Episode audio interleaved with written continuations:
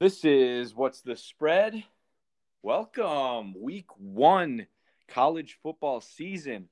We're ready to go. As always, I'm your host, Dan Starr. Joining me tonight, Andy Starr. Andy, you are you as excited as I am for the season? I mean, we got week zero out of the way, which was great. Nice five game, you know, taste. But yeah, I'm ready to take a big old bite of college football this week. Let's go. I can barely talk. I'm so excited. So uh, this year is going to be fun. Um, we got a few new things for our listeners.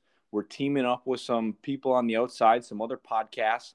One of them that we're teaming up with are friends over at Full Tilt Dynasty.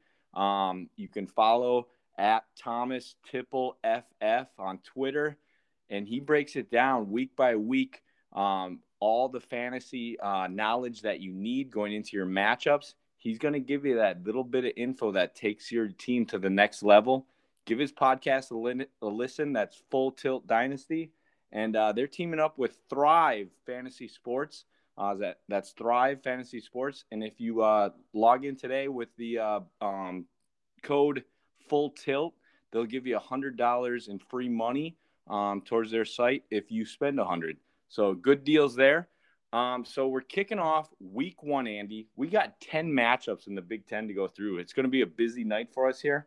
Um, so let's just let's just get rolling. Let's get into this quick here. So first matchup, we got a Thursday night game. We actually got two Thursday night games, but we got Temple at Rutgers. Rutgers is a home favorite. They're uh, favored by 14 and a half points. Um, again, you know, they got a lot of uh, talent returning on both sides of the ball. We talked about it last week on the podcast. Um, I really like their quarterback wide receiver combo with Vedral and Melton. Do you think that they will cover 14 and a half? That is a huge spread for Rutgers. Yeah, um, yeah, I don't know if we'd call it talent returning, but it is certainly people returning for Rutgers. Uh, they did finish 105th in total offense, 104th in total defense. So hopefully they can improve on those numbers. Um, luckily, they are playing Temple this week. I think Temple might be teams in the country this year. Uh, they lose their quarterback, Anthony Russo, who may or may not be starting for Michigan State this week. Probably will be. Uh, they also had a bad offense last year, 100th, ranked 100th in the country, around 350 yards per game. They do bring in a new quarterback in D'Wan Mathis, uh, former Georgia recruit. Not a very highly rated recruit, but you know he was from Georgia, so um, obviously they had their QB struggles last year. So it's not like he's you know gonna light the program on fire or anything. Um, really, the best playmaker they have on offense is their wide receiver Jaden Blue, but honestly, Rutgers pasty might be their best feature. Uh, we mentioned Avery Young in the uh, preseason preview. Uh, he's like sort of a do everything safety. He's going to be making plays all over the field. Um, and Rutgers, you know, for their offense, as bad as it was, it was consistent, and they were able to score more than 20 points per game in uh, pretty consistently last year. The only time they were below 20 was against Penn State, uh, and that was when Penn State really started to step up after that horrid start, where they only scored seven points against them. Temple, on the other hand, scored 13 or fewer points in three out of seven games, and they've lost four out of those seven games by uh, at least 14 points, including a 13 point stinker. They lost like 38 to 13 versus UCF. UCF had a horrible defense last year, ranked 123rd in the country. So this Temple team is not good. Um, I know we mentioned earlier one of the things that Rutgers did well uh, is force turnovers and this is a Temple team that lost 14 turnovers in the, in the seven games they played last year. So I do think you know Rutgers being at home, this could be an easy win for them. Nice way to get the season rolling. So I'm projecting them to win and cover that 14 and a half. You be careful trashing those uh, UCF Knights. Hey, they're gonna, gonna get. They got you're get the UCF Twitter. You're gonna get the UCF Twitter mafia after you, man. I don't want that. I don't. I do not want that. Then you better be careful what you say here. So, uh, so you're going Rutgers 14 and a half. Yes, sir. Okay. All right. So I agree with you. I think that's a lot for Rutgers. Rutgers football should never be favored by 14 and a half. But Temple, like you said, is bad. So what I look at last year is with quarterback Russo. With them, they averaged 32 points per game. Without, you mentioned they had like three games where they they were just terrible. They only averaged 10 and a half points in those games. So the offense is going to struggle mightily without him. Um, and then you look at Rutgers. They they uh, in their last two non-conference home openers have beaten Texas State 35 to 7 and UMass 48-21. So when they're playing terrible teams and they're playing Temple, they blow teams out. So I uh, I look for Rutgers here to uh, come out um, explosive with Melton, Vedral. like I said. Um, their offense averaged 27 points per game last year. I think that they get a little bit more than that this week. Um, I'm looking around like a 30 to 13 uh, game, somewhere around there. So I think they they squeeze out the cover here um, Thursday night under the lights. I'm not joking. I literally have 30 to 14 as my projected score here too. So I think we're exactly on the same page. Wow. All right. So good stuff there. Um, so and then Temple two last year. You mentioned a few of their losses, but they had they actually had four losses by 15 or more. So they they do lose by double digits often. Right. All right. So next we have up another Thursday matchup. Big big game here. So Ohio State going on the road, uh, first Big Ten game of the season. They're going to Minnesota. They're coming into the game as 14, two touchdown um, uh, uh favorites. Do you think with QB Stroud getting the uh, nod as their starter, um, do you think he can lead all those explosive offensive starters that return? Wide receiver Olave, Teague, they got the freshman Henderson at running back. Um, do you think he fits in and keeps that offense clicking? Yeah, uh, Minnesota, you know, for how mediocre they were last year. They did have a good pass defense. I think a lot of that stems from the teams that they were playing, but they did have a 36 ranked pass defense. So they are going to hope, you know, try to test CJ Stroud early. I just don't know how effective that will be. Um, Ohio State, on the other hand, they're coming in with the sixth ranked rush defense from last year. And obviously, you know, when we're talking about Minnesota, we're talking about Mo Ibrahim running the ball and he's going to have a tough time doing it against this Ohio State team. So they're going to make Tanner Morgan try and win it, or at least play it through the air. Um, their number one guy, Chris Autman-Bell, he's you know working on a right ankle injury or right leg injury a couple weeks ago. They say there's a legitimate chance he's going to play, but is he going to be 100%? I don't know, probably not. So this this offense is already hobbled, and you're going up against you know, probably the best offensive team in the Big Ten. Uh, definitely the best wide receivers. You mentioned those uh, those running backs. They've got Teague and uh, Henderson. I think Miyan Williams is going to be another guy that's going to be mixed in quite a bit. Uh, a stat that stuck out to me. So, you know, Ryan Day, I think of him as an extension of Urban Meyer. So since Urban Meyer took over in 2012, Ohio State has never won their first game by less than 18 points. And that 18 point victory came in 2015 on the road against Virginia Tech. Since then, they've scored more than 50 points in three of their openers, more than 70 points, I think, in two of them. So you mentioned these guys on offense. So you got Olave, Garrett Wilson, Jackson Smith-Njigba. They're to jump out on this Minnesota team. They're to score early and they're to score a lot. And they've got the depth at RB to just t- keep this game from ever getting close. And I think they're going to win by a lot. I think they're going to score in the 40, 50 point range. Minnesota will be lucky to get to 20. I'm taking Ohio State minus 14, and that is my lead pipe lock this week. Let's go. And this year, again, we talked about we're partnering up with different uh, people outside of the podcast. This year we we have a sponsor for the lead pipe lock. So we'd like to give a shout out to lakeside family dental in altamonte springs florida. So this is the lakeside family dental lead pipe lock of the week. Andy's going ohio state buckeyes negative 14 lock it in. I like it. So what i look uh, look at here andy there's a there's a couple of stats where i agree with you. It's not my lead pipe lock but i agree that ohio state's going to cover and what i look at is the run game So Ohio State offensively was eighth rushing last year. They returned all their backs. They returned most of their their line, um, and they were eighth in the country last year in rushing at 256 yards per game. Minnesota's defense ranked 102 versus the run. So there, you know, Teague, Henderson, you know, even Stroud. I think he's going to run the ball a little bit. I think all three of those guys have big games on the ground. Um, and then secondly, how how did Ohio State struggle last year? So they had three games that were within 14 points. Their loss to Bama, of course, their uh, close win against Penn State, and then their close win against Indiana.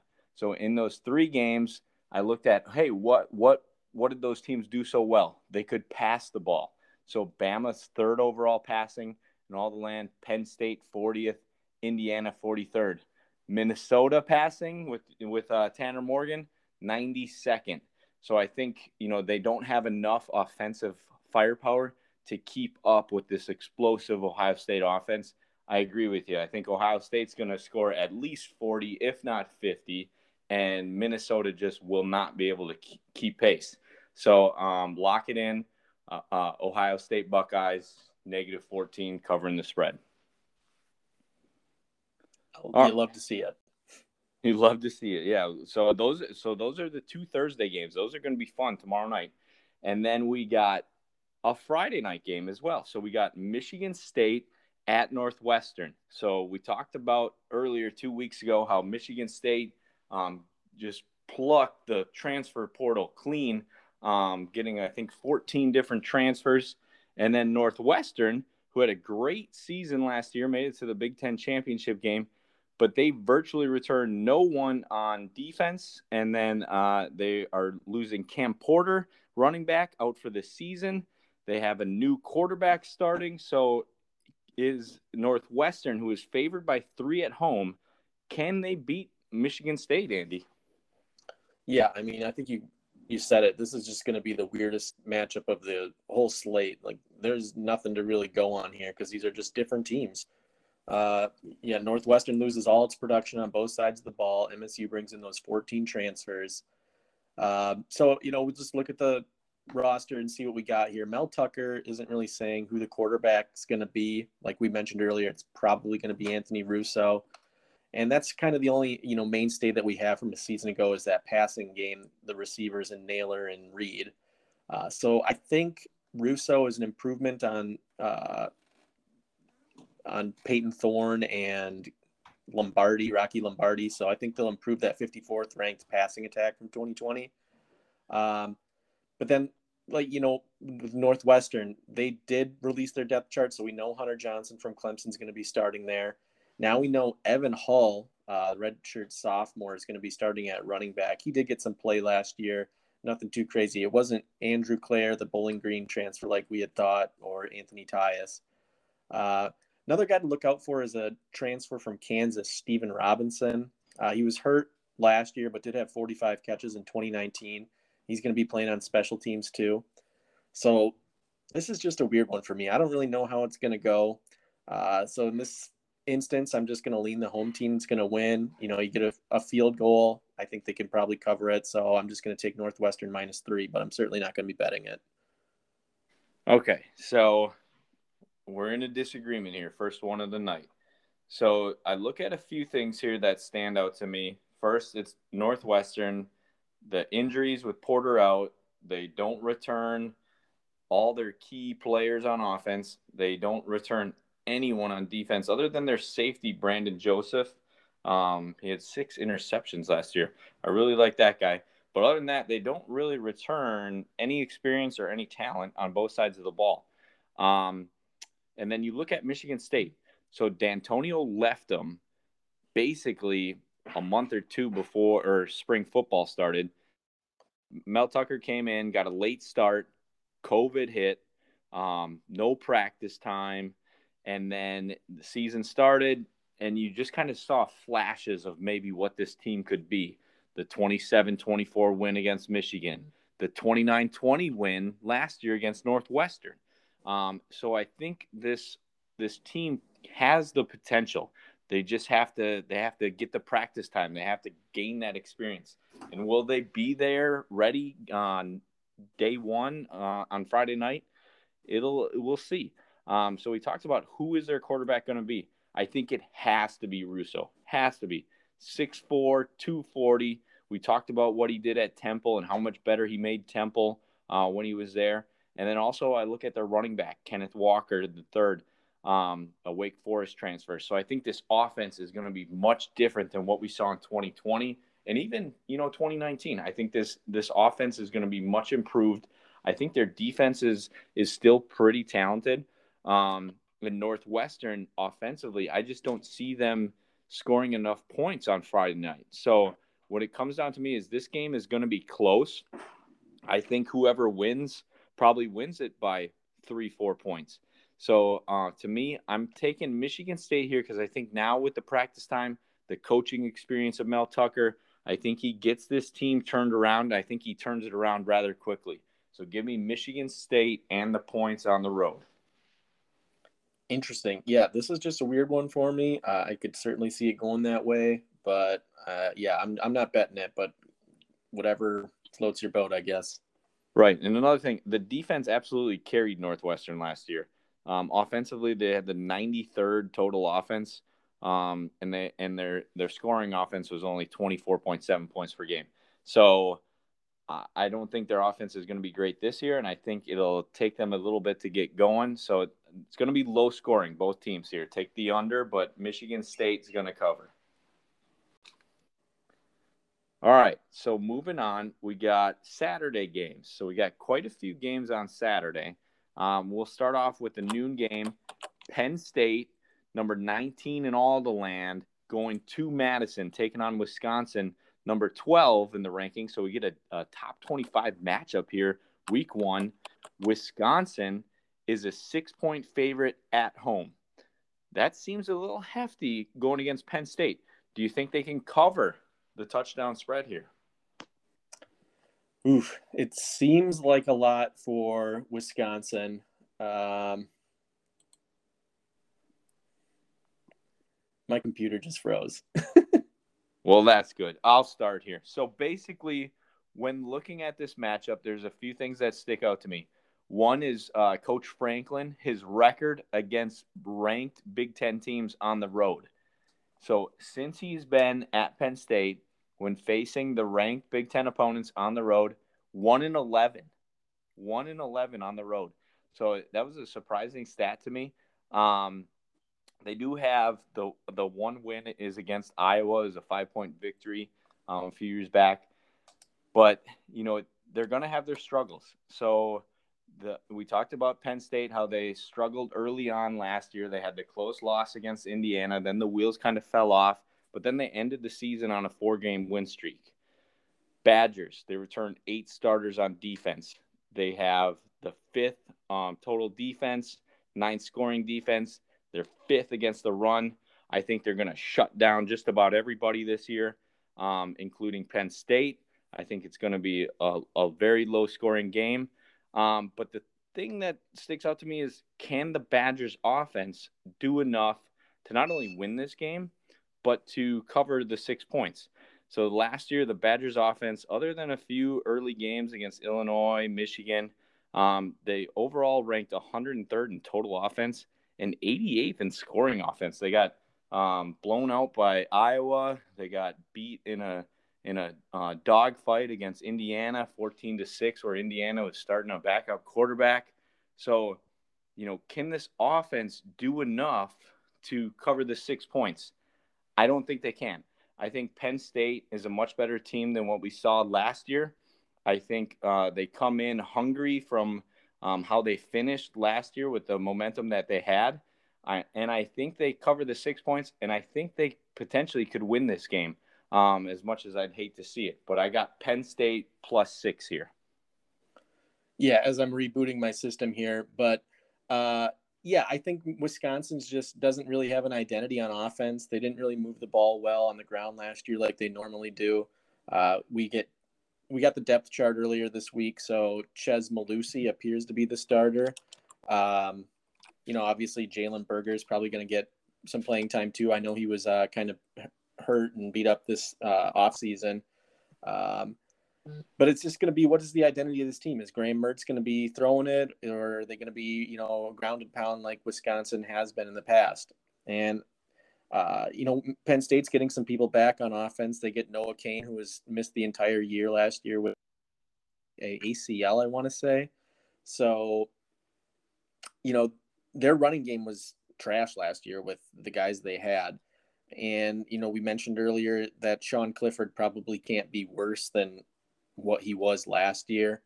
And they got Parker Washington and Jahan Dotson, some good pieces there on on uh, for their wide receivers. So I tend to agree that this will be a close game. I think that Wisconsin does win it, but it's probably going to only be by a field goal or four points. So I'm going to go ahead and take Penn State plus six as well. Like it. Like it. Okay. So we're both in agreement there. So moving on, we got another uh, noon game, I believe. It's Western Michigan, and the Broncos are going to Ann Arbor, taking on Michigan. Uh, Michigan's got you know a lot of a revamped offense, um, so we'll kind of see what they can do.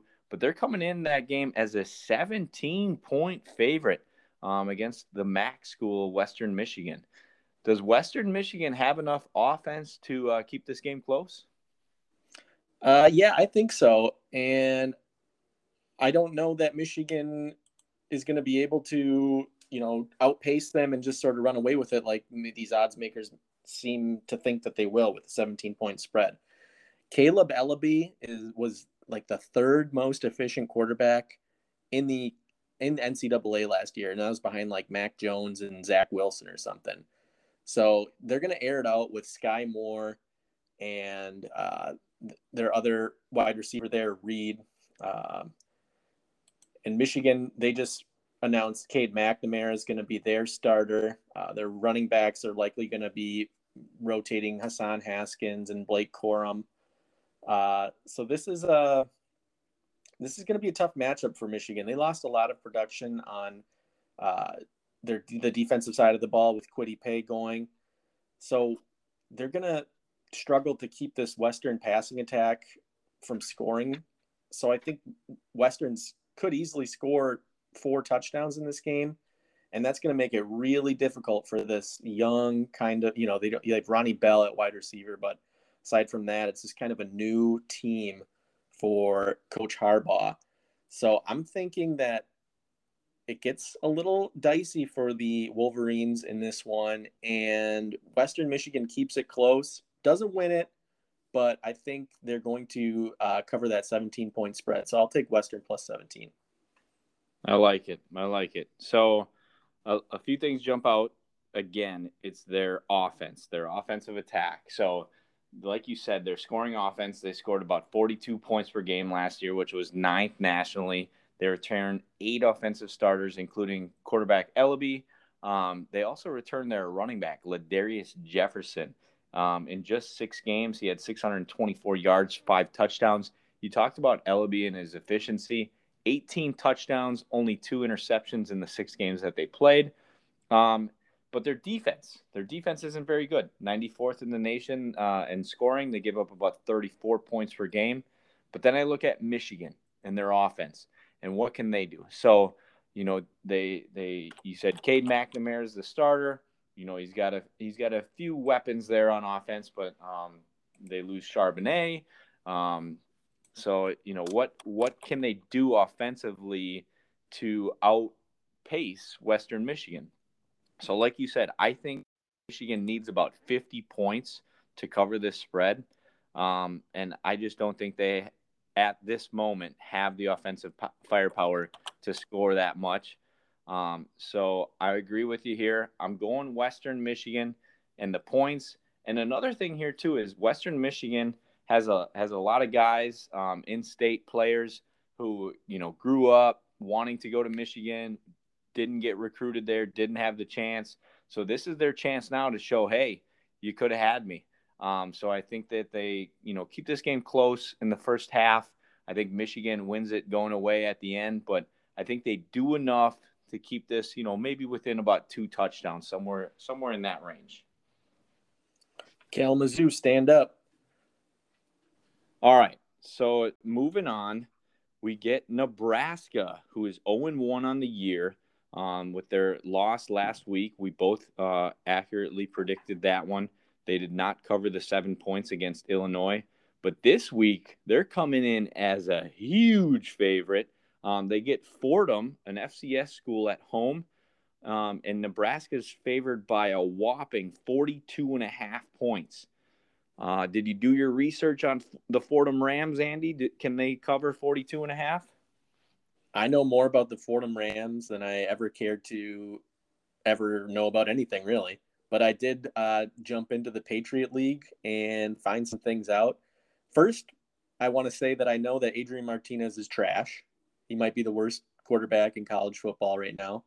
Uh, he's one, he ripped he's up those guys though. He's one of those guys. He's like, he's got moments where you're like, oh, he's really good. And then when you just look at the stat line, you're like, no, he's not good. But why does he continue to play really well once in a while?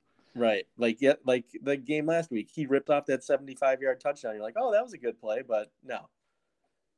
Um, and yeah, the Nebraska defense was not anything to you know be happy about either. They Illinois was out without Chase Brown, who got hurt, I think, early on in like pass protection, and then Brandon Peters got hurt too.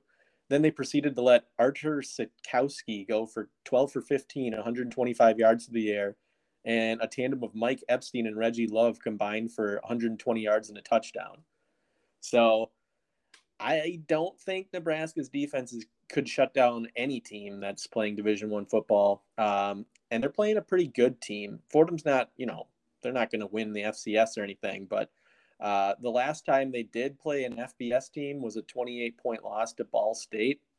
Uh, they played three games last year, finished two and one. They averaged over 30 points per game in those uh, in those games, and that was mostly thanks to their senior quarterback Tim DeMorat. Finished as the Patriot League Player of the Year last year, threw for 1,049 yards in those three games, and led the FCS in completion percentage. So this guy's not a slouch, and he's a finalist for like the Walter Payton Award, which is like the FCS Heisman. Um, I think Nebraska, Gabe Ervin probably improves against a, a you know less of competition with Fordham. Adrian Peterson or Adrian, sorry, Martinez is probably still going to run wild and you know account for 350 yards of offense. He'll probably still have two turnovers too. I think Samori Toure will have a decent game. I think Nebraska still wins easy. The last time, interestingly enough, that they did play an FCS opponent was in 2019 against South Alabama. They only won that game by 14. So I think Nebraska will be lucky to score 42 points in this game, much less cover a 42 and a half point spread. So give me Fordham get with all those points. Rams, Ram Nation. Okay, so you mentioned DeMorat. I hope I'm pronouncing his name right. Um, so yeah, I think their passing attack is top notch. I think um, they're going to give Nebraska fits. Um, Nebraska does have their stud cornerback Cam Taylor Britt. The guy's kind of a hothead. He's uh, I feel like he just makes weird mistakes, kind of like last week. He was fielding punts on the one yard line and, and walking into the end zone for his safety. So, I mean, he, he does some weird things. He's been ejected twice last season for targeting. Um, so it'll be interesting to see if he can compose himself against this this uh, Rams passing attack. Um, but I, uh, the big thing that stands out for me is just how big of a spread this is. So 42 and a half points. Since Scott Frost has come to Lincoln, Nebraska has only once won a game by 43 or, or more points um, in, in the four and a half, five years that he's been there, or three and a half rather. And then um, since 2018, um, Nebraska has only scored over 43 points in a game five times, and three of those were in, in 2018. So since 20, 2018, they've only done it twice. Um, I and last week Nebraska only put up 22 points against the 97 scoring defense in Illinois. So I just don't think they have the offensive firepower to score 43 points, let alone you know in the 50s. So I think if Fordham scores seven even 10 points, Um, I think they get this cover easy. So I agree with you. I'm going Fordham 42 and a half. Spread is just too much. Yeah, I don't think Nebraska is going to come anywhere close to covering that. So, same page. All right. Now we got another uh, Big Ten conference matchup. Indiana Hoosiers had a had a great season last year. Um, if not for the injury to Penix, um, they might have ended the year even hotter. Um, but they they lost their bowl game to Ole Miss, um, and then you got Iowa also ended the season hot. They uh, rattled off, um, ended the year with a, a hot winning streak. COVID issue, so they didn't play a bowl game. But we got Indiana going to Iowa. Iowa comes in as a three and a half point favorite.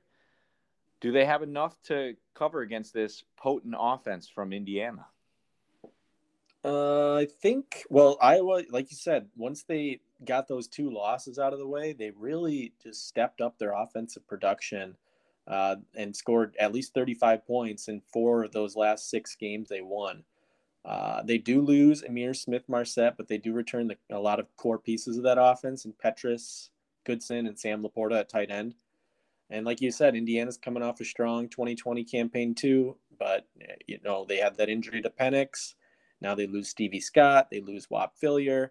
Uh, you know what's Penix's situation like? Wow, is he at 100%? Is that knee ready to go? Uh, I guess we'll find out. But um, and Indiana, I think you know obviously Iowa has probably one of the better, if not the best defenses in in the Big Ten. But Indiana also had a sneaky good defense. Uh, they only gave up more than 26 points twice, and that was to Penn State and Ohio State. And then they did give up 26 points in that bowl game to Ole Miss, but that was against Matt Corral in the 14th ranked scoring offense of the Ole Miss Rebels. So this defense can, you know, give you some fits.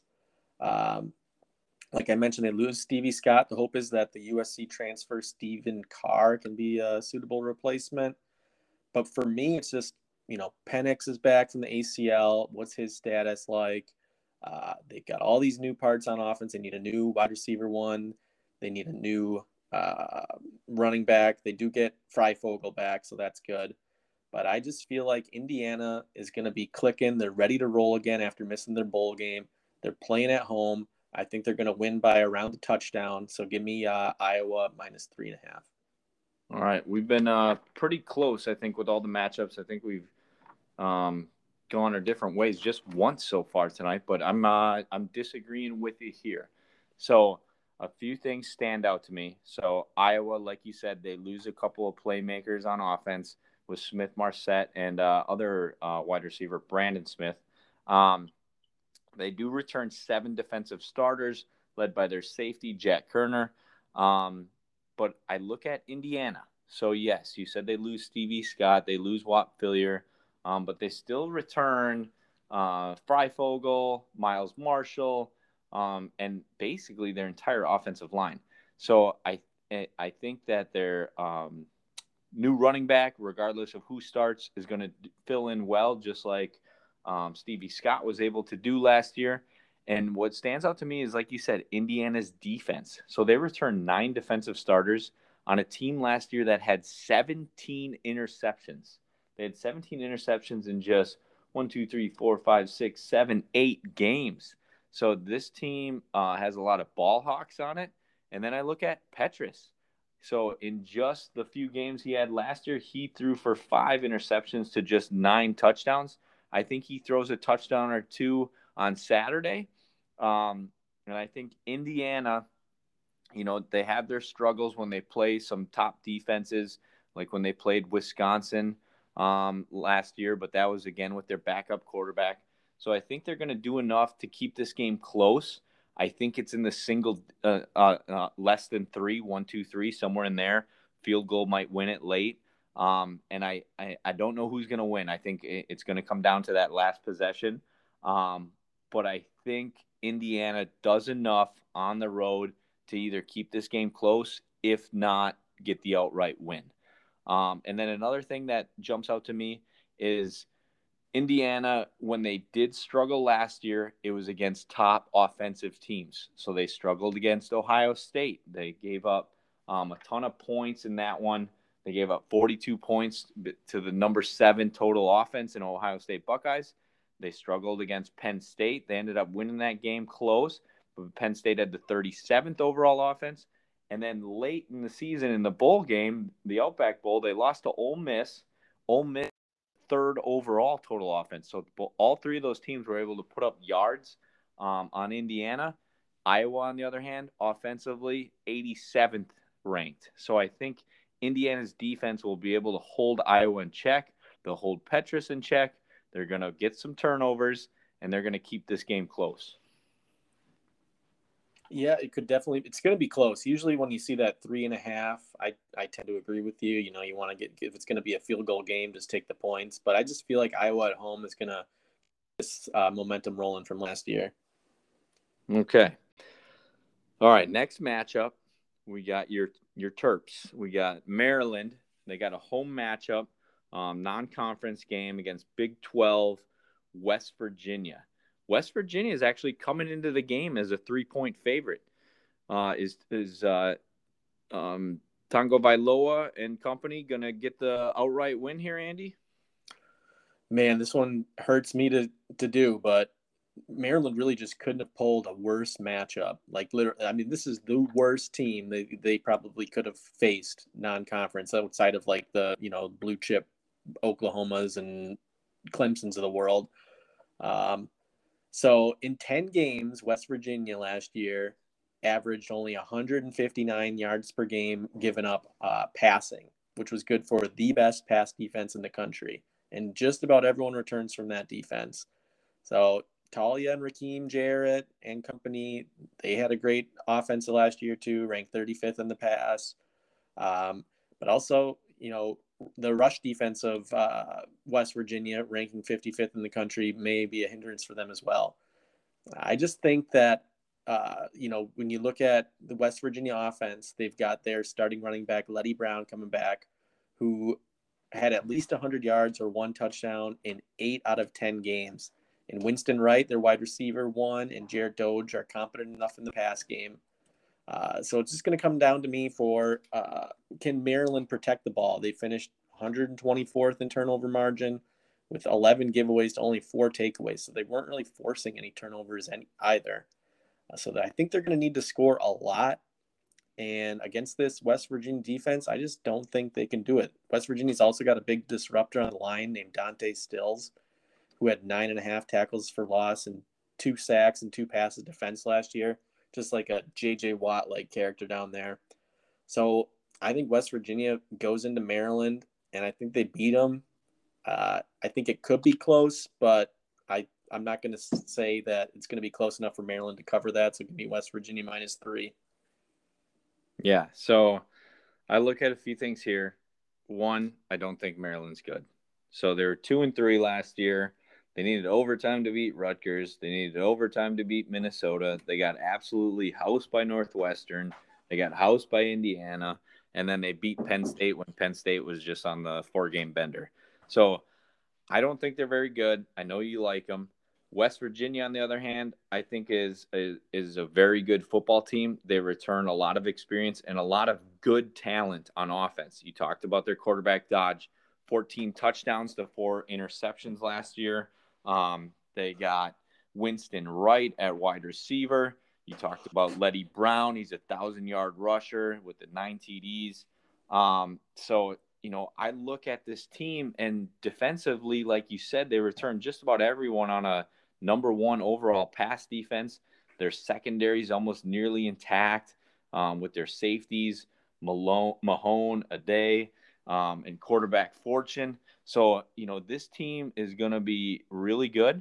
They uh, finished plus two in turnover margin last year to Maryland's negative seven.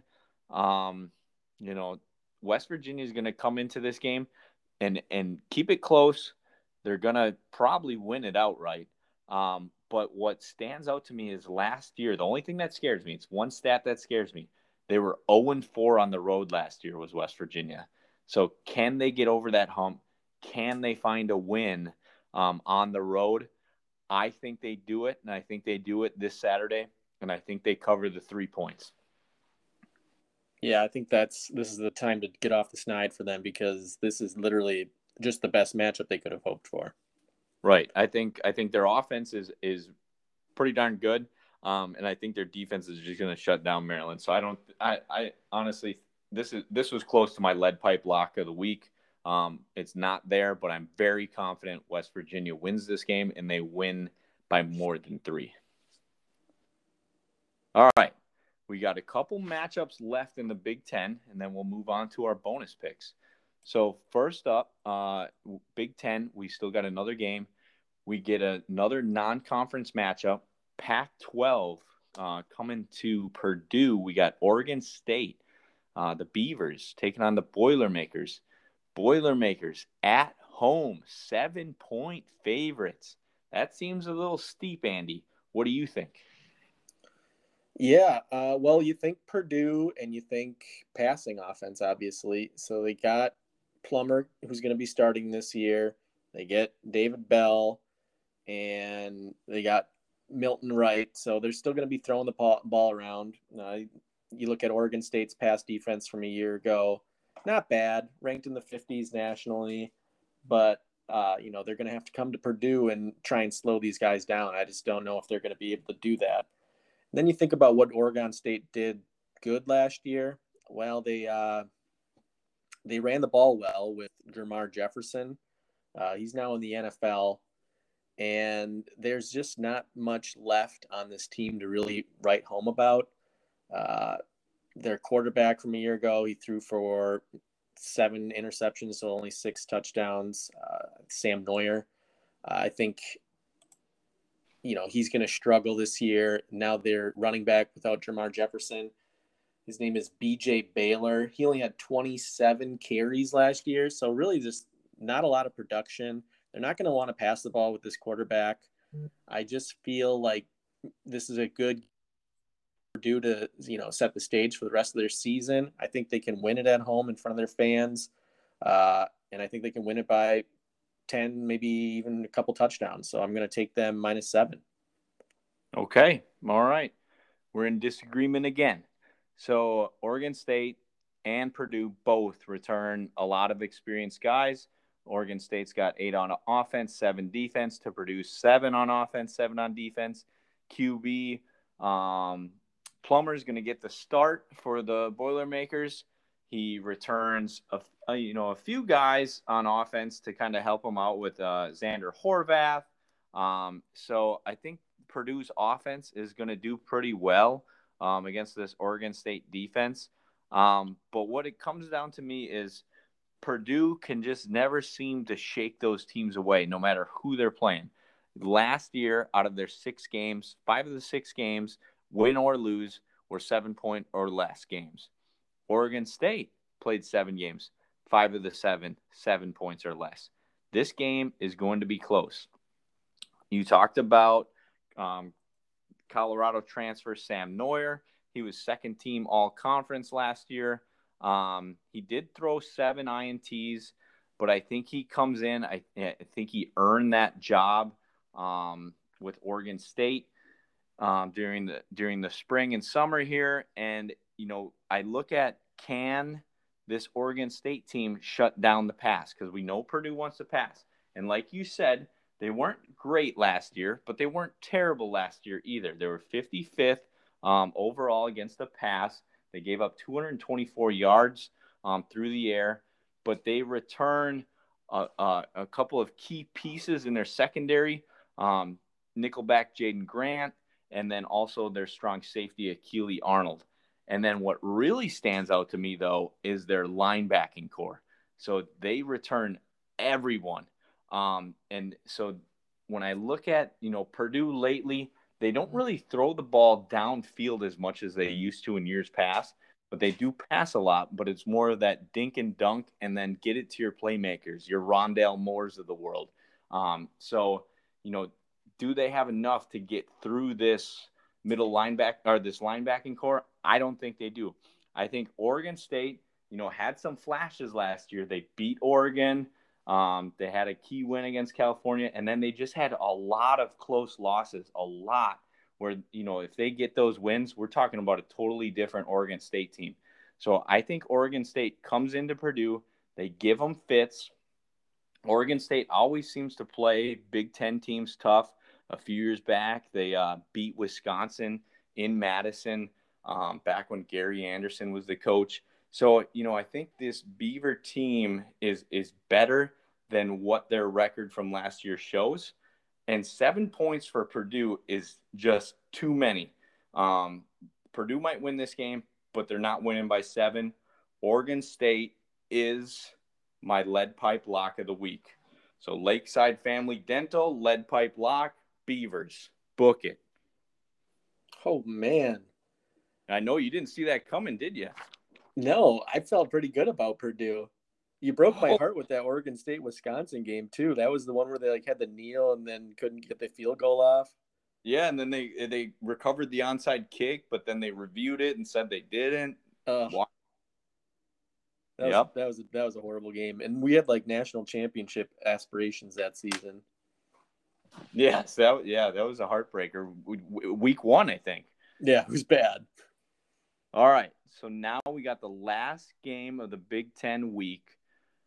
University of Texas San Antonio, the Roadrunners um, from Conference USA, are going to Champaign, Illinois.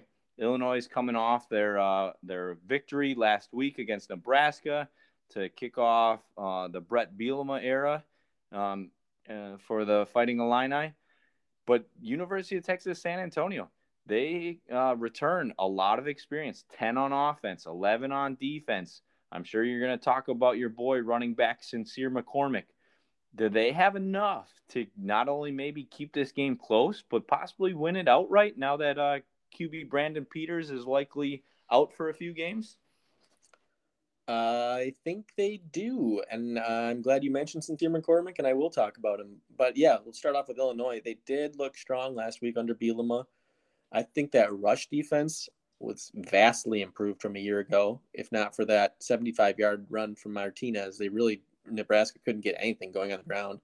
But again, I think they took advantage of the sloppy play from Martinez. They were able to get a couple turnovers from him and they did have to deal with Gabe Ervin, who's a true freshman. I think he'll be better later on in in the season, but you know this this game he wasn't very sharp. So I think they got you know a a team in Nebraska that just wasn't at the top of their game, wasn't playing very well.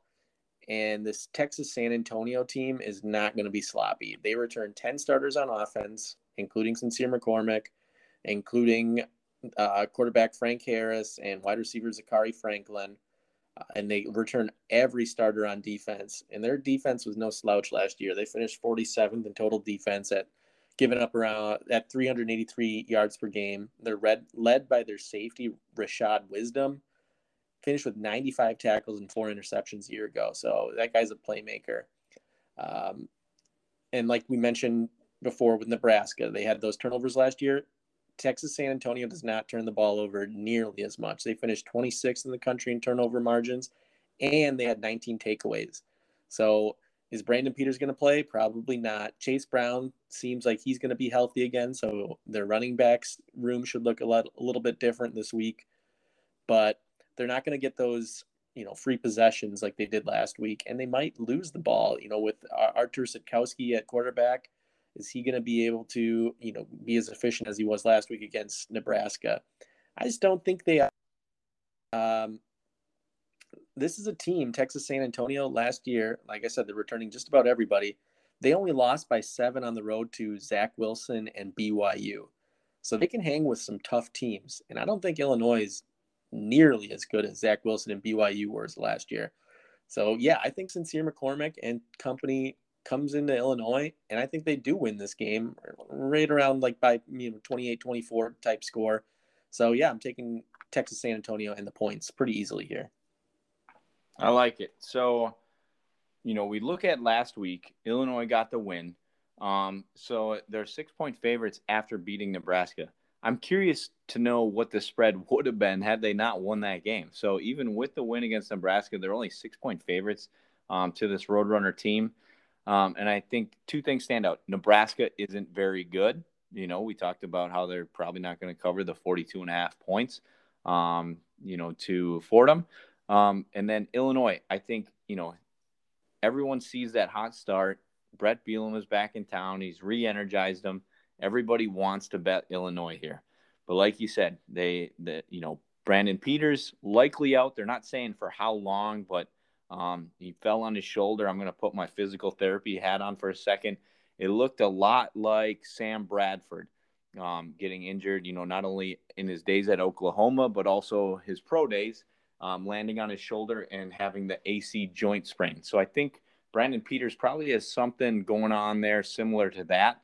They're saying all his uh, imaging was negative. Um, I think they're saying it's negative for fractures. So I think he's got some sort of sprain there and likely an AC sprain. Um, so we'll see how long he's out for. They got Artur Sitkowski. He came in. He actually did pretty well. He had uh, he went 12 15, two touchdowns, a buck 24. Um, but now he's going to be asked to do it all. So um, he's got first team reps in practice all week. Like you said, the running game is is going to be pretty good. Um, Epstein did fairly well last week, and then they they get the the two chases back. Um, but you got the Roadrunners. They return a ton of guys. They basically return everybody. Um, last year they were 19th rushing with 215 yards a game. Um, I look at Illinois. So last week they gave up 160 yards rushing, including 111 to Martinez. I know most of that was in that 75 yard play, but still they gave up a ton of yards um, to Martinez. And you look at quarterback Frank Harris, he's a dual threat guy. I think he's going to run at will. I think Sincere McCormick's going to run at will. I think they're going to keep this game close. I think they're actually going to be winning most of the game, if not win outright. Um, but I think if Illinois does win, it's going to be late on kind of you know that last possession, um, get it done, then kind of salt the game away. So I lean with you here. Roadrunners, give me the six points and that'll lock up the uh, Big Ten week for us. Beautiful. All right, so you want to recap us real quick, Andy? We got all those ten matchups there. All right, I'll do my best. So, starting off at Temple and Rutgers, we both had Rutgers minus 14 and a half. Ohio State at Minnesota, we took Ohio State minus 14. Then Michigan State at Northwestern, I took Northwestern minus 3. You got Michigan State plus 3. Then we both agreed Fordham at Nebraska, Fordham plus 42 and a half. Then we both agreed Western Michigan at Michigan. We both took Western Michigan in the points plus 17. Uh, Penn State at Wisconsin. Uh, we both took Penn State plus six. Uh, West Virginia at Maryland. We both got West Virginia minus three. Indiana at Iowa. Uh, I took Iowa minus three and a half. You've got Indiana plus three and a half. Oregon at Purdue. Uh, I have Purdue minus seven. You have Oregon State plus seven. Uh, and then we both agreed on you, uh, Texas San Antonio plus six at Illinois. And uh, I forgot to mention that your lead pipe lock was Oregon State plus seven, and mine was Ohio State minus 14. Lakeside Family Dental. Lead pipe lock of the week. Let's go. Like that jingle there? That was incredible. All right. So we did the Big Ten. Let's talk about our bonus picks of the week.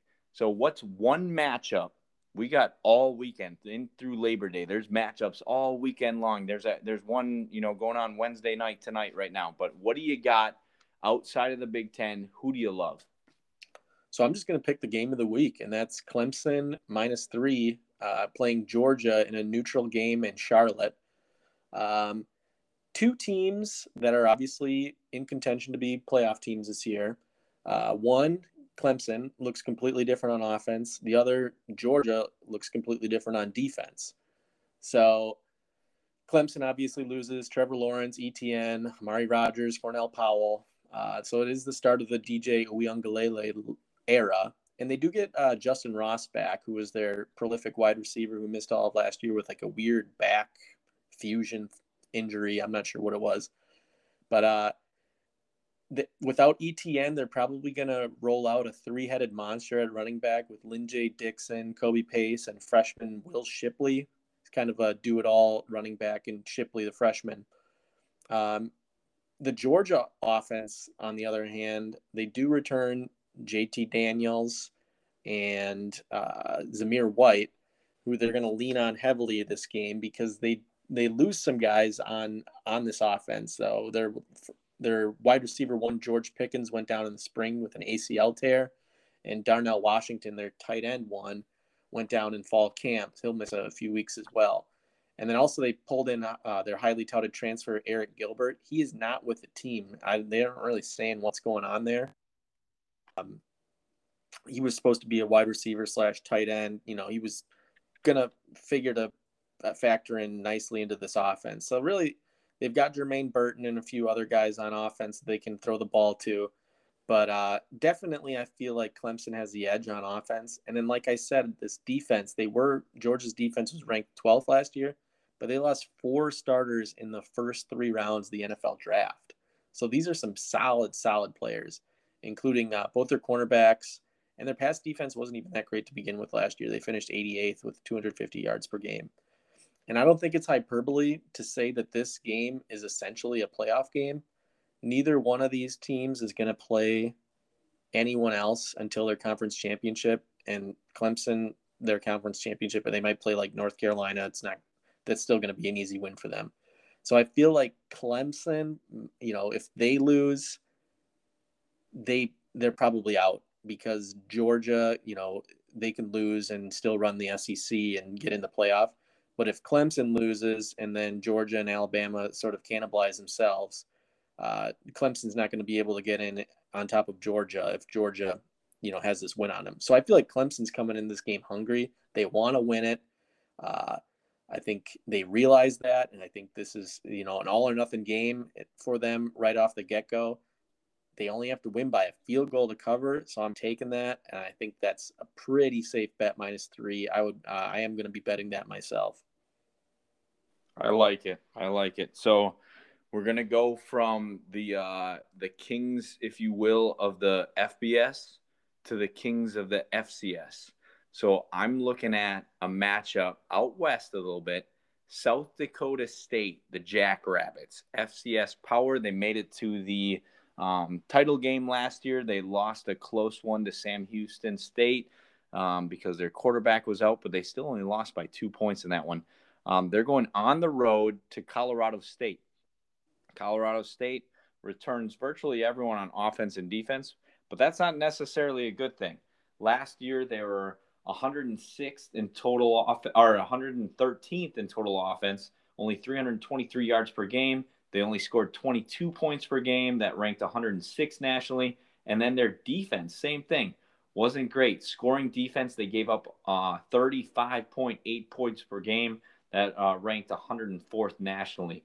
So I look at this Jackrabbit team. So they're coming off the the close loss in the championship game. They return just about everyone on offense, including their offensive line, their receivers. Um, they got the the the Janke brothers, Jackson and Jaden, and then uh, their running back duo, Davis and Strong. So I look, they got a lot of weapons, but they need to fill that void at quarterback. So they still have some injuries there. They got a transfer from Samford. His name is Chris Oladokun. Um, look for him to fill that void. They're very high on him this year. Um, he had a he lit up the stat sheet at Samford. I think he does it again with this potent South Dakota State offense. Um, and when you look at these FCS schools when they play the FBS programs, they almost think of this more as more important than actually you know those playoff games and and getting to the to the final. So look for South Dakota State to want to want to win this game, um, and not only win it, but I think they dominate this game. Colorado State is not a good football team. Um, South Dakota State is one of those FCS schools that you know could play in the MAC and probably compete for a MAC championship. So South Dakota State Jackrabbits get it done. They're two and a half point dogs, um, but I think that they win by ten or more. So give me give me the Jackrabbits. Nice little FCS action. Wasn't expecting that. Right. You gotta you gotta look at all matchups, Andy, across Play the board. board. I know. I got you. Okay. So that wraps up week one, folks. Um, so as always, you can follow us on Twitter. Um, I'll kind of um, slice and dice each little matchup, give you the tidbits of info we went over in the podcast, give you who who we're thinking that's going to win. Um, so I'm at D Star 18. You can follow Andy. I'm at A Star FF. And Perfect. I will, I will also be uh, retweeting this episode. Uh, I don't really do any of the breakdowns that you do, but I will uh, be posting uh, some of some of my favorite picks throughout the week as well. Perfect. And we mentioned it earlier in the show, but um, we're also partnering this year with Full Tilt Dynasty. Give their podcast a listen for all your uh, NFL fantasy football needs. Um, and they're going to have a weekly little a promo with us going over our lead pipe lock slash bonus picks of the week. So uh, give them a listen um, weekly on Fridays and Tuesdays. So uh, we look forward to seeing everyone next week. We look forward to seeing all those big bets this weekend, making money. Um, please gamble responsibly. This is What's the Spread?